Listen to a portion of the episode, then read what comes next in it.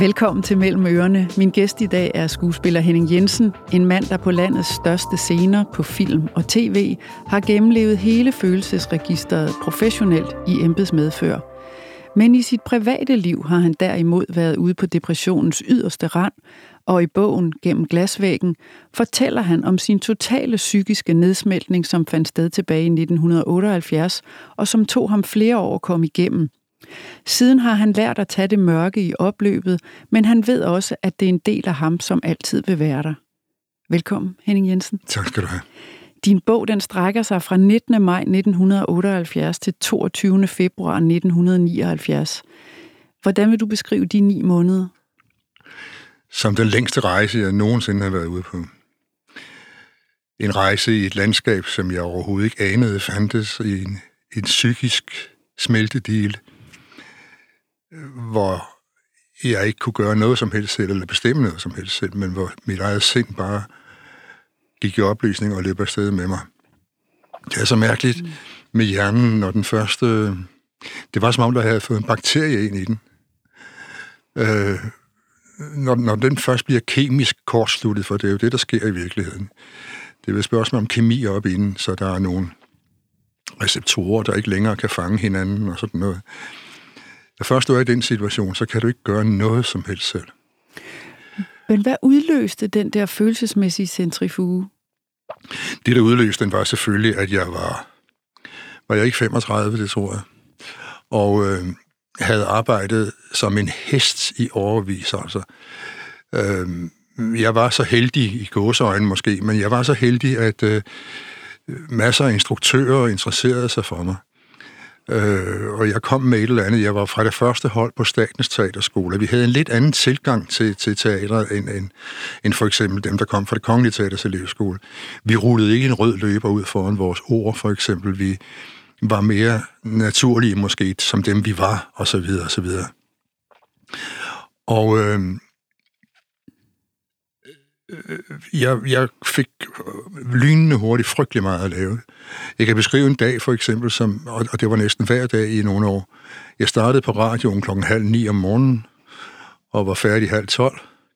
Og så cyklede jeg ind til det kongelige teater, og så prøvede jeg på en forestilling derinde, og når klokken den var halv fire, så fik jeg lov at gå, for så skulle jeg tilbage til tv-teatret og prøve på den forestilling, jeg var i gang med der. Og om aftenen spillede jeg så en anden forestilling inde på det kongelige teater. Det kan du selvfølgelig godt gøre i en kort periode, men du kan ikke gøre det i en to-tre år. Det kan du altså ikke. Så jeg var, havde stressniveau, og mit kortisolniveau var så højt, altså at jeg havde mistet enhver jordforbindelse næsten. Det handlede kun om lige at holde sammen på nuet, og nu og her, og de næste sekunder og så videre. Så jeg var så stresset, nedslidt, så jeg, jeg kunne ikke følge med. Altså, det, jeg var Nej. simpelthen færdig. Ja, din krop bryder sådan set sammen. Og, og hele bogen, det er jo en lang, intens, detaljeret og vanvittig stærk sproglig beskrivelse af din totale opløsning. Vi skal lige høre et klip fra øh, en periode, hvor det er rigtig slemt, hvor du mm. er øh, mm. i din lejlighed, eller hvordan du er i din lejlighed, mm. når du er mm. der, og det er læst op af Flemming Enevold. Jeg begyndte i bogstaveligste forstand at rave rundt i lejligheden som et forvildet dyr. Jeg havde ikke længere nogen kontrol over mine bevægelser.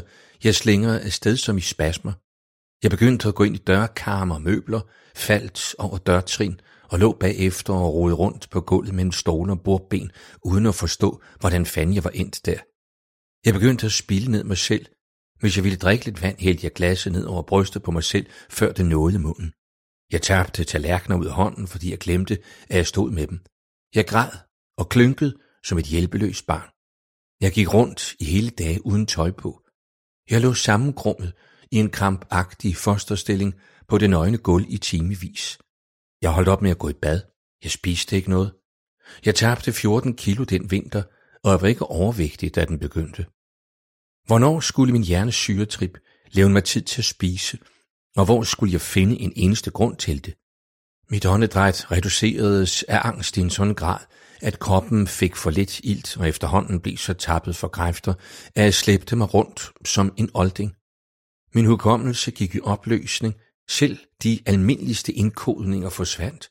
Navne, telefonnummer og enhver lille ting, som var oplagret i hukommelsen til daglig brug, begyndte at fortone sig at forsvinde. Lagene i min hjerne havde forskubbet sig i forhold til hinanden. Synet af en, jeg kendte, plejede at tænde hans navn i næren i min hukommelse, og bare tanken om at ringe til en eller anden fremkaldte omgående et telefonnummer. Sådan var det ikke mere. Min stemme ændrede karakter og lød rallende og hæs som et monsters. Mit sprog brød sammen. Jeg kunne ikke længere finde ordene eller placere dem i den rigtige rækkefølge. Jeg anede aldrig, hvad der ville komme ud af munden på mig, og så disse uforklarlige svedeture. Jeg husker disse mange, mange måneder af mit liv som badet i sved. Min hud begyndte at brække og brænde som helvedesild, men værst af alt, jeg turde og kunne ikke længere sove. Jeg var efterhånden nede på to-tre timers søvn i døgnet. Drøm, eller rettere mareridt og virkelighed, var lige bestialske. Det har gjort et stort indtryk øh, på mig at læse din bog, fordi den er vanvittigt velfortalt, og du har selv mhm. skrevet den. Øh, det her med at kunne huske så præcist noget, der ligger så langt tilbage, hvordan kan det være? Det skal jeg fortælle dig.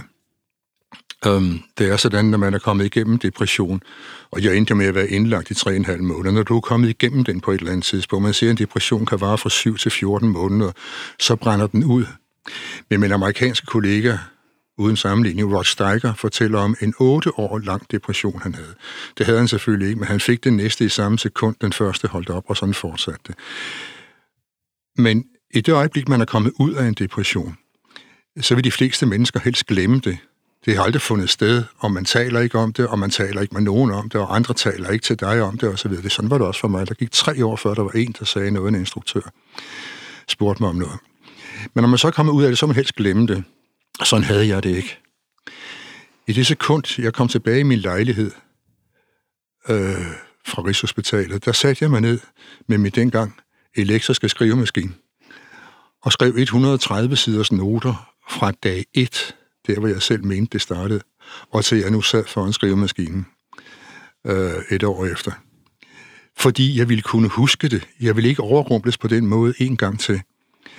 Jeg ville kunne huske startsignalerne. Huske, hvordan det føltes, da det startede, hvad jeg jo ikke opdagede dengang. Men nu vidste jeg det jo bagefter, hvornår det var startet. Og alt det skrev jeg ned. Og det har jeg, disse 130 siders noter, dem har jeg kigget på en gang imellem. Det skyldes altså, at jeg, jeg ville huske startsignalerne, så jeg, så jeg kunne gribe ind i tide og få noget medicin, gå til en læge, gå til en psykiater, så jeg ikke en gang til skulle hele den sliske igennem. Altså. Men følelsen af at være i det mørke og det bundløse og det uhåndterbare, den oplevelse havde du første gang som otteårig, hvor, som du skriver, dæmonen for første gang ridsede sit usynlige vandmærke i mig. Hvad, hvad var det, der skete, da du var otte år? Ja, det lyder fantastisk, at det kan ske som otteårig. Men øh, nu har jeg jo studeret temmelig meget omkring temaet depression, og amerikanske forskere, de er faktisk nået frem til, at de første ting, de har godt ske i den alder der. Der skete det, at øh, jeg kom fra en meget dysfunktionel familie her. Altså, vi var kun min mor og far og mig. Jeg havde ikke nogen søskende, desværre. Og øh, det var to meget, meget forskellige sind, de to mennesker. Min far, han var sådan en stille, indadvendt øh, husmand, der knoklede med sin bare næver det meste af året. Og min mor, hun var en vanvittig, udadvendt, fremadstræbende kvinde, som øh, havde et, et godt erhverv ved siden af og sådan noget. Og der var meget smækken med dørene, der var meget råben og skrigen og så videre og så videre. Og en dag, hvor der blev smækket meget med dørene derinde, der sad jeg ude på trappestigen foran hoveddøren og kiggede ned i gruset, og hunden, den gik rundt langs længen over på den anden side med halen mellem benene. Den skulle ikke vi, noget. Vi var i samme situation. Og så kom min far pludselig styrtende ud af stuehuset, ud mod markerne, og min mor efter ham og sådan noget.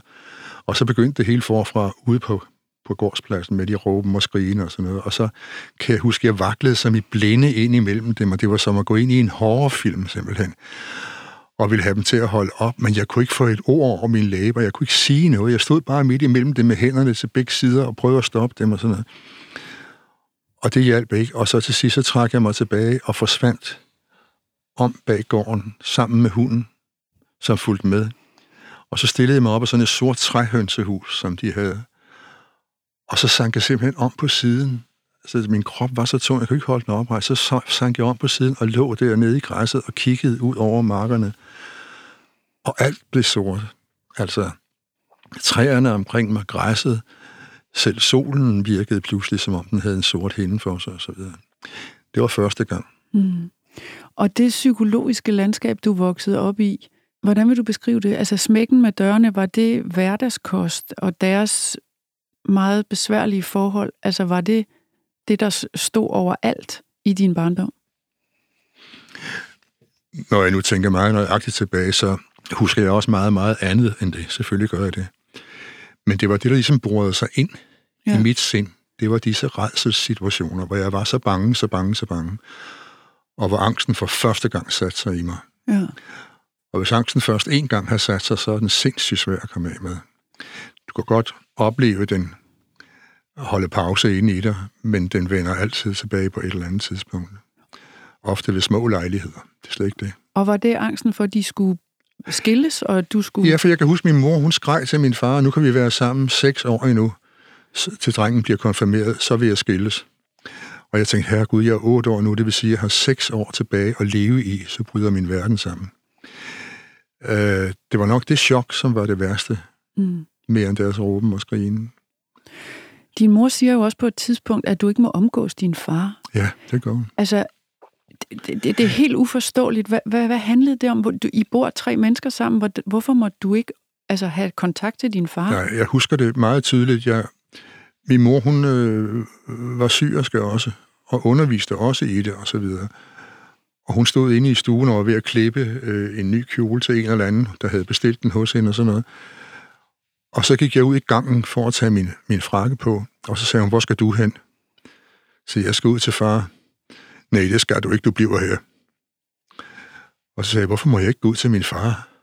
Fordi han er et pjok og et skvat og ikke være sammen på. Jeg vil ikke have, at du kommer til at ligne ham. Jeg vil ikke have, at du omgås ham. Og det er nok noget af det værste, der er blevet sagt til mig nogensinde. Der gik faktisk næsten 50 år, før jeg så mødte min far i den forstand, at vi kunne være sammen uforstyrret. Og men når man har fået den besked, hvordan gør man det på et husmandsted på 14 tønder land, altså hvor der kun er os tre? Jo, man gør det på den måde. Hvis jeg så kom gående omkring en længe med en spand eller sådan noget, så gik jeg den anden vej. Øh, når jeg kom hjem fra skole, og min mor ikke var der, og han var der, så gik jeg op på loftet, hvor der var et værelse, hvor jeg satte mig op, indtil hun kom hjem. Og øh, når vi sad og spiste sammen, hvor han sad lige over for mig, så kunne jeg gøre et eller andet sådan, så han er der ikke, han er der ikke. Altså, bum bum, jeg ser ham ikke, han er der ikke, han er der ikke. Altså. Men det faldt dig aldrig ind at sige til din mor, at selvfølgelig ville du tale med din far og være sammen med ham? Er du sindssyg? Jeg var så bange for hende, altså. Ja, undskyld, jeg tror ikke, du er sindssyg, men altså, jeg var så, jeg var så bange for hende, øh, fordi hun også slog meget. Mm. Og, øh, og også brugte psykisk tortur, hvad hun nok ikke var klar over, hun gjorde, men jeg kan huske en gang, hvor jeg skulle et sted hen, og så sagde hun, hvor skal du hen? Ja, jeg skal op til Storheden. Nej, det skal du ikke. Du bliver her, indtil du har sagt undskyld. For hvad, sagde jeg så. Og så nævnte hun en situation, som jeg havde ikke, jeg havde ikke lavet det, så jeg ville ikke sige undskyld. Jamen, så kan du godt tage tøjet af og gå ind igen. Og sådan fortsatte det. Så råbte hun, skulle du ikke til Store Hedinge? Jo, sagde jeg som, det må jeg jo ikke. Jo, jo, du skal bare sige undskyld for det der. Jamen, jeg har jo ikke gjort det, mor. Så kan du godt tage tøjet af igen og gå ind. Sådan blev det ved, altså, så jeg til sidst styrtede ud bag i marken til min far, der gik med sin hest og øh, landbrugsredskaber derude, og sagde, jeg kan ikke mere, far, jeg kan ikke mere. Sådan og så gik han hele vejen hjem over marken, kan jeg huske. Man blev rasende og vred og sagde, nu må det høre op det her. Så gik han hjem. Så kom han tilbage en halv times tid efter, og så sagde han, jeg kan ikke, Henning, jeg kan ikke hjælpe dig. Nej, så han satte sig heller ikke op imod hende? Han kunne ikke. Der var ikke noget at gøre. Og, og hvor, hvor stor en del af dine depressioner skyldes den opvækst, tror du? Jamen, den skyldes det, det, det, en stor del af det. Ja. Og, og så, sådan nogle situationer var der flere af. Der var faktisk mange af. Ja og øh, som jeg vil kalde lidt psykisk, øh, ikke tortur, men, men nedgøring. Ja. Hun var også en kvinde, der ofte sagde, jeg skammer mig over dig. Øh, mange gange, kan jeg huske. Hun sagde, jeg skammer mig over dig.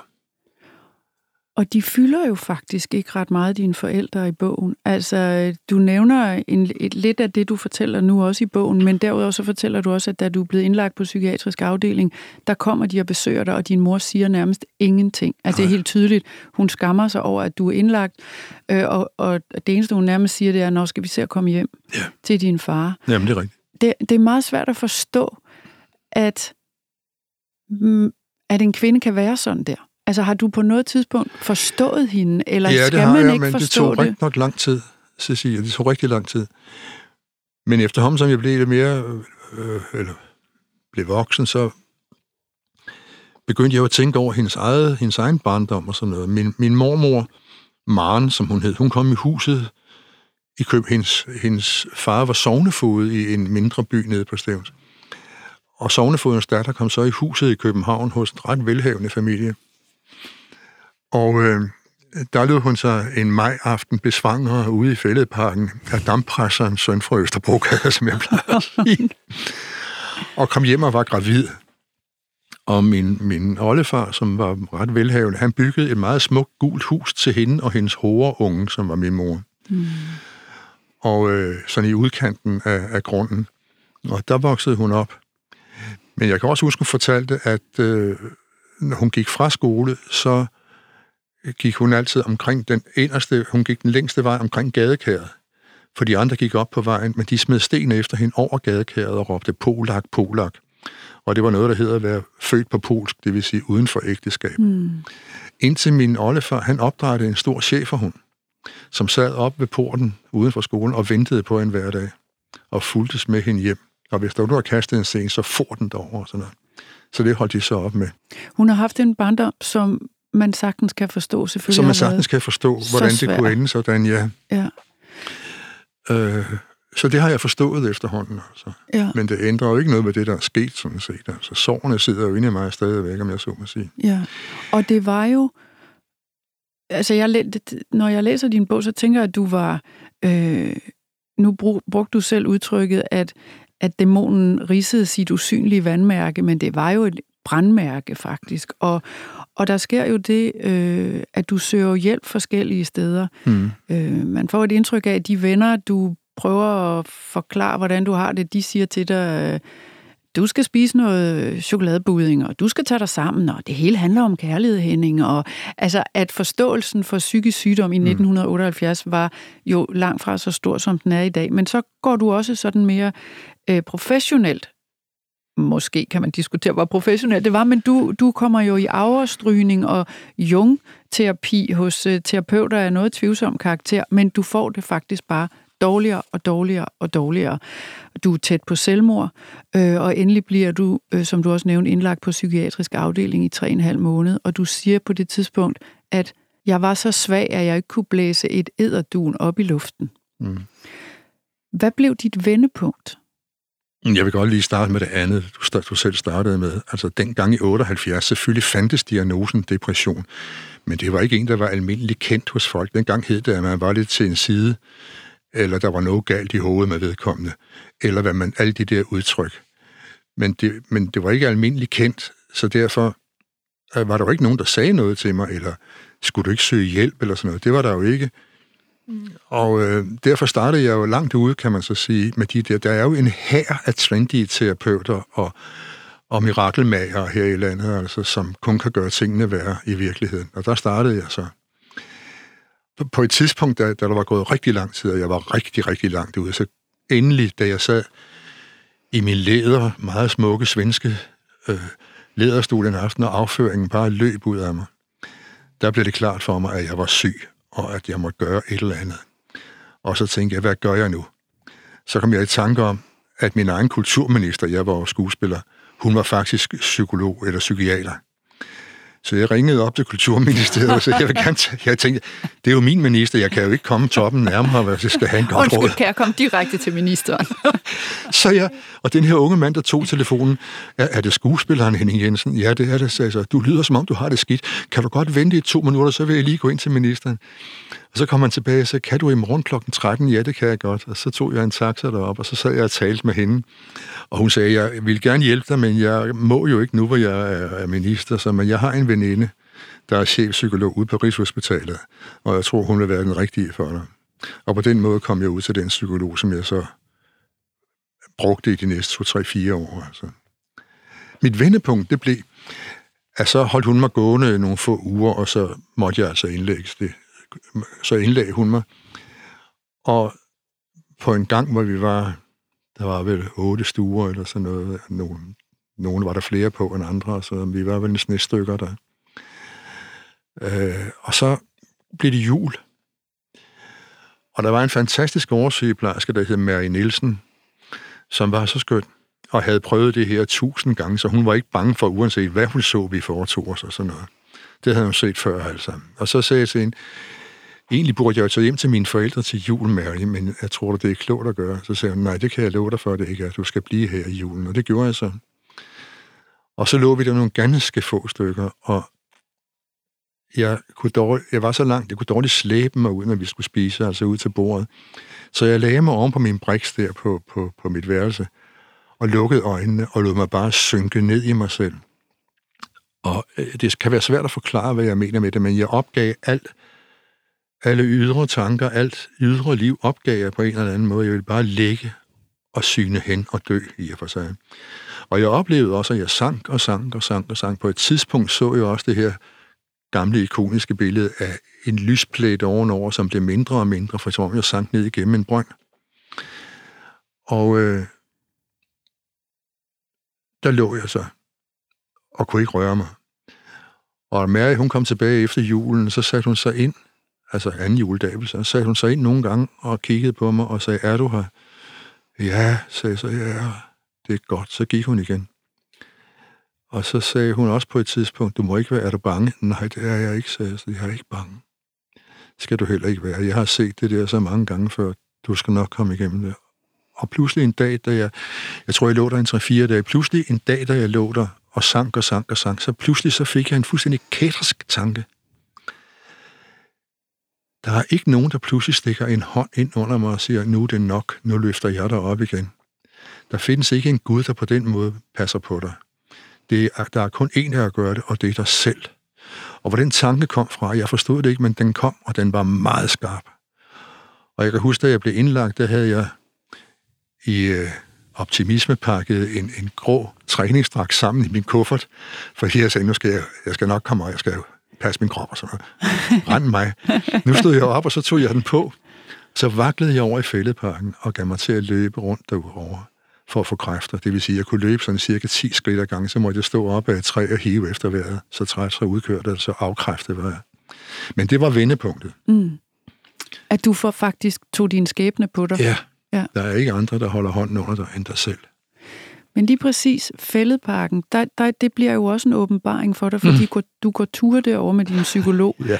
Og der er et birketræ, ja. som kommer til at spille en meget stor ja. rolle for dig. Vil du ikke rigtigt. fortælle, hvad det var, der skete? Jo, det er rigtigt. Altså, der skete jo det, jeg gik hos en flere gange om ugen i den tid, jeg var indlagt, og gang på gang skete der jo ikke noget. Jeg sad bare og græd. Og så sagde hun næste gang, og jeg kunne ikke sige noget, næste gang, du skal have op hende, kan du så ikke sende i frak med, så går vi en tur i fældeparken. Og det gjorde vi så. Og hver gang, når vi havde gået en runde, så kom vi forbi et bestemt birketræ, som jeg stod og kiggede på. Du kender godt birk, når den sådan begynder at flække i det, i, i, i barken. Ja og de der fuger, der kommer fra neden og sådan noget, meget voldsomme, stod og kiggede på dem, og så gav jeg mig til at græde. Og jeg anede ikke, hvorfor. Og hun sagde, hvad, hvad oplever du, Henning? Jeg ved det ikke, jeg ved det ikke. Jeg ved det ikke. Vi går en tur til, sagde hun. Og så kom vi tilbage til det, og det samme skete. Jeg græd og græd og græd. Og øh, som jeg kom der sådan set ikke ud af det. Men et par dage efter, der fik jeg et lille brev fra min datter, hvor hun havde tegnet et, et hus. Altså hun var, hvad var hun, 4-5 år. Hun havde tegnet et hus og en, en sådan tændstikmand, hvor der stod far ovenover og et træ. Og så sad jeg og kiggede på det der, og så var der et eller andet inde i mig, der begyndte at ryste sådan fuldstændig. Altså, min arme begyndte at spjætte, og mine ben, altså det er virkelig fysisk. Og jeg sad og kiggede på det der far.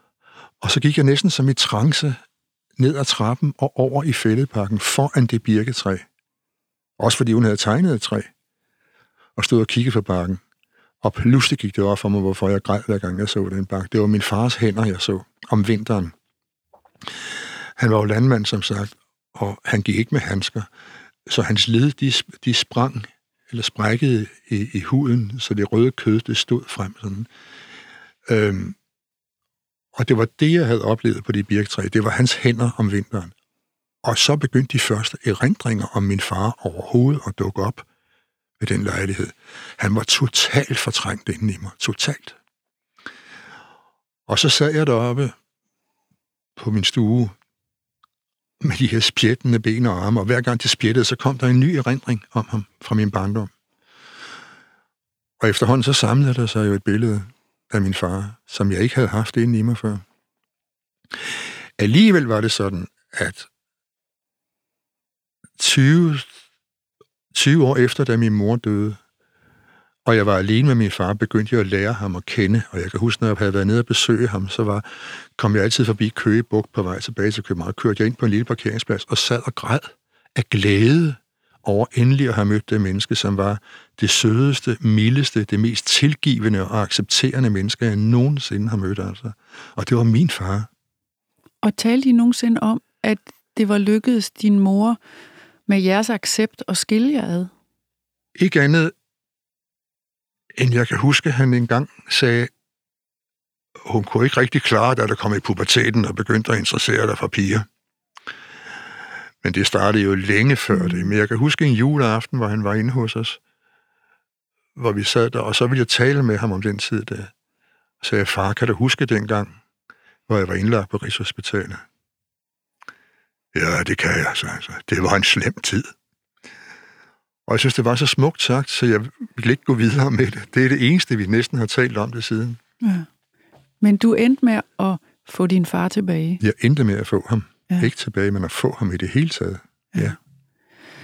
Og efter du har været indlagt i tre og en halv måned, så fortsætter du hos psykologen på Rigshospitalet de følgende tre år, hvor mm-hmm. du har 130 konsultationer. Det har jeg, ja. Hvad, hvad forstod du øh, om dig selv, eller hvad lærte du om dig selv i de tre år, hvor du var i, i intensiv samtaleterapi med hende? Der kom det ud af det, at hun havde hun var ikke sådan en, der gik frem efter en metode. Det var sådan set dig selv, der skulle styre det. Og jeg har godt sidde flere gange og køre ud af et bestemt spor, indtil hun endelig sagde, jeg tror ikke, du skal spille mere tid den vej, Henning, for jeg tror ikke, der kommer noget ud af det. Så stansede vi der, så startede jeg forfra et andet sted med at fortælle og fortælle og fortælle om min barndom og mit liv og sådan noget. Hun lærte mig, eller fik mig til, at tage mit liv på mig. Altså at Hvad vil det sige? glemme alle mine undskyldninger med hensyn til min barndom og mine forældre og min mor og alt sådan noget. Men at stå ved den, jeg var. Og acceptere den, jeg var først og fremmest. Altså. Og være stolt af den, jeg var. Og det var hendes enorme gave til mig, at det lykkedes hende at lære mig at stå ved mig selv og ikke skamme mig over mig selv. Og så gik jeg der som sagt i tre år i alt. Øh, indtil hun en dag sagde, Henning, øh, skal vi ikke sige nu, at du bare ringer til mig, hvis du har brug for flere samtaler? Og det aftalte vi så.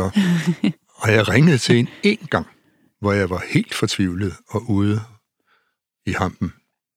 Og kom op til en privat, hvor hun boede, og fortalte hende om, hvad jeg oplevede og følte. Og så sagde hun, er det ikke den mor, vi er enige om, ikke at tænke på på den måde mere, som du nu er plaget af igen? Jo, Alice, det er det da. Men skal vi så ikke bare glemme det igen? Jo, så, så gik jeg en konsultation på 8 minutter, tror jeg. Men det virkede. og det virkede på stedet, ja. Det gjorde det. Men hvad så efterfølgende? Altså, øhm, hvordan har du lykkedes med at balancere dig selv siden ja, du gik ud af hendes konsultation? Havde for sidste gang? Jeg havde jo det der svineheld, om jeg så må sige. Jeg mødte Solbjerg øh, et par år efter, jeg blev udskrevet, og vi blev gift. Og der var 20 år, som bare var glæde og fornøjelse, og vi havde det skønt og alt sådan noget. Da jeg så var midt i 50'erne, så kom det igen, depressionen. Hvorfor aner jeg ikke. Men det var vel igen overarbejde og stress. Men da jeg havde været, ind, da jeg havde været indlagt, der var der en ung førstreservelæge, der hed Per Bæk, som senere blev verdensberømt. Det var ikke min skyld, han blev det, men han blev direkte tilknyttet WHO, World Health Organization, fordi han lavede det schema, hvor efter man diagnostiserede en depression, folk skulle svare på nogle ganske øh, 100 spørgsmål, eller hvor meget det var, og så skulle den, der sad med papiret, så kunne afgøre, om det var en depression, eller hvad det var. Og øh, da det kom igen der midt i 50'erne, så ringede jeg til ham. Der var han blevet chef på psykiatrisk afdeling op på Hillerød Hospital. Og så sagde han, Nå, nu ringer du endelig. Jeg sidder her og venter på, at du ringer. Hvorfor gør du det, Per, sagde så? Fordi du er midt i 50'erne, ikke? Jo, så plejer det gerne at komme igen, sagde han så. Nej. Så kørte jeg op til ham og havde øh, et par enkelte øh, konsultationer hos ham. Og så gav han mig noget medicin, oprigtigt talt, så vi ikke skulle ud i det en gang til. Altså, ja. jeg fik noget Cipramil, ja. øh, som jeg ikke tog ret meget af, men det var nok. Og jeg tog det ret længe, og da jeg var i 60'erne, der havde jeg seks år, hvor jeg spiste Cipramil hver dag, men det var meget lidt Cipramil. Og mens jeg var i 60'erne, der spillede jeg faktisk mange af de største og mest krævende roller, som jeg øh, havde som skuespiller på teateret og andre steder, uden at kunne mærke medicinen som sådan. Altså. Så på den måde klarede han den. Ja. Og er der tilfælde nu, hvor du kan mærke, at noget er på vej, hvor du så ved, at du skal tage det i opløbet, eller du skal gøre noget særligt, eller findes det ikke i dit liv mere? Hvis jeg nu skal være helt ærlig, du, så øh, tager jeg stadigvæk hver dag den mindste dosis, du næsten kan opdrive i Cipramil. Men det holder Men dig jeg har, stabil. jeg har ikke turde at lægge det helt væk. Nej. Jeg får nogle ganske få milligram i døgnet, som han sagde dengang. De virker jo ikke, men hvis det kan, hvis det kan berolige dig, så gør det endelig, for det gør ingen skade. ja. Og det her med, nu nævner du Solbjørg, som jo er Solbjørg Højfeldt, som Ja. er din øh, kone gennem mange år, og Mm. en skuespillerkollega. 35, du. Og jeg synes, hun er så skøn. Det er altså rekord i min branche, det kan jeg godt sige. Det er godt gået. Men hun er virkelig også en dejlig dame. Øh, det her med psykisk sygdom, det påvirker jo ikke kun dig, som, mm. som mærker det og lider. Mm. Det, det påvirker jo også altid omgivelserne. Så hvad har det krævet af dig at kunne holde ud? Altså, jeg, jeg, jeg tænker, det må nogle gange være svært at tro på, at nogen kan blive ved med at elske en, når man har et besværligt og udfordrende mm. sind. Hvad stiller du op med, med den følelse af måske at skylde noget hele tiden, eller ikke at være elskværdig, eller være besværlig at leve sammen med? Der sidder måske nok en lille følelse af skyld ind i mig, men den er mikroskopisk. Mm. Altså, jeg kunne godt have ønsket hende en, en mere udadvendt, mere optimistisk og glad mand end mig, men ser du, der er bare det ved det, at øh, hun har aldrig med et ord beklaget sig. Aldrig. Tværtimod, så har hun gjort det eneste rigtige, som man godt kan give videre til andre, hvis det skulle være. Når jeg begyndte at få det dårligt, så sagde hun, øh, er der noget, jeg kan gøre for dig? Vil du tale, vil du, eller, vil du, eller vil du ikke snakke? Vil du ligge ned, eller vil du sidde? Vil du have jeg går ud, eller hvad? Øh, og, og, og den der måde at tage det på, som om det bare var en brækket arm, altså hun har faktisk taget det, som om det bare var en brækket arm, altså, hvad jo kan være slemt nok, det er ikke det, men altså, hun har aldrig følt sig mystificeret af det, eller bange for det. Og det er næsten den største gave, hun har givet mig. Hun har aldrig været bange for det. Og bange for, at jeg aldrig kom ud af det, og sådan noget. Så øh, jeg skylder hende utrolig meget tak. Det skal jeg love for. Du deler jo det her, øh, din historie med, med du, nu kommer bogen, Ja, eller bogen er kommet, og du holder jo foredrag om det også. jeg har holdt over 200 foredrag om det her. Ja. Og det at stille sig op og gøre det, hvad betyder det for dig at, og, øh, at dele ud? Ja, nogen har sagt, får du selv, øh, bliver du selv lidt forløst af det, får du fjernet noget, øh, giver det dig noget tilbage og sådan noget. Det er ikke noget, der, der påvirker mig psykisk, altså jeg får det bedre ved at gøre det. Det er slet ikke sådan. For jeg har også prøvet at holde det på, på et tidspunkt, hvor jeg ikke havde det godt. Det var ikke sjovt. Jeg holder de foredrag, fordi fordi der er skrevet biblioteker fra psykiaternes side om den sygdom, den lidelse. Men næsten intet fra patienter. Når de er kommet over det, så glemmer vi det, så har det aldrig fundet sted og sådan noget.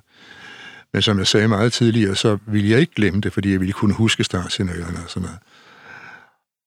Og så har jeg også jeg har skrevet den bog til mange forskellige mennesker, til depressionsramte, så de kan se, at de ikke er de eneste i verden, der har det så slemt, som de har det for øjeblikket. For det tror man nemlig. Man tror ikke, andre overhovedet kan have det sådan, når man føler sig totalt uden for alting og i en helt anden øh, dødsdømt verden. For at andre depressionsramte kan læse, at det, de er ude for nu, det har andre altså også oplevet og er kommet igennem det.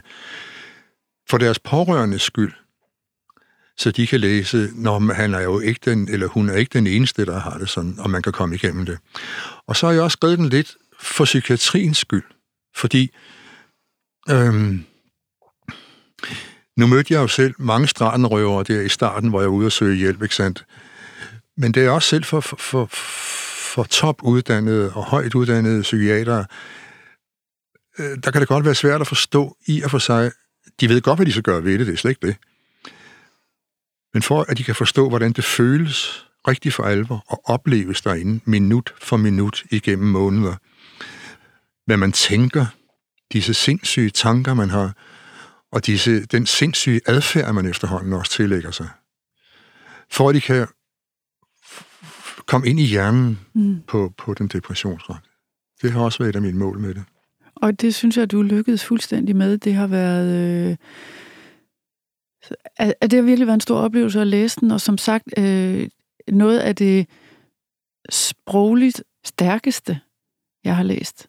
Altså, jeg synes, det er... Øh, øh, ja, jeg kan næsten ikke finde ord. Altså, alle de ord, du har så mange af i bogen, og som er så fine og præcise, dem mangler jeg lige nu. Jeg vil bare sige, det har... Ja, men tusind sagt, det er utrolig smukt sagt, og det glæder mig meget, hvis jeg har, har fået skrevet den på en måde, så den er værd at læse, altså. Ja, men det kan vi sige 100 procent ja. mm. plus.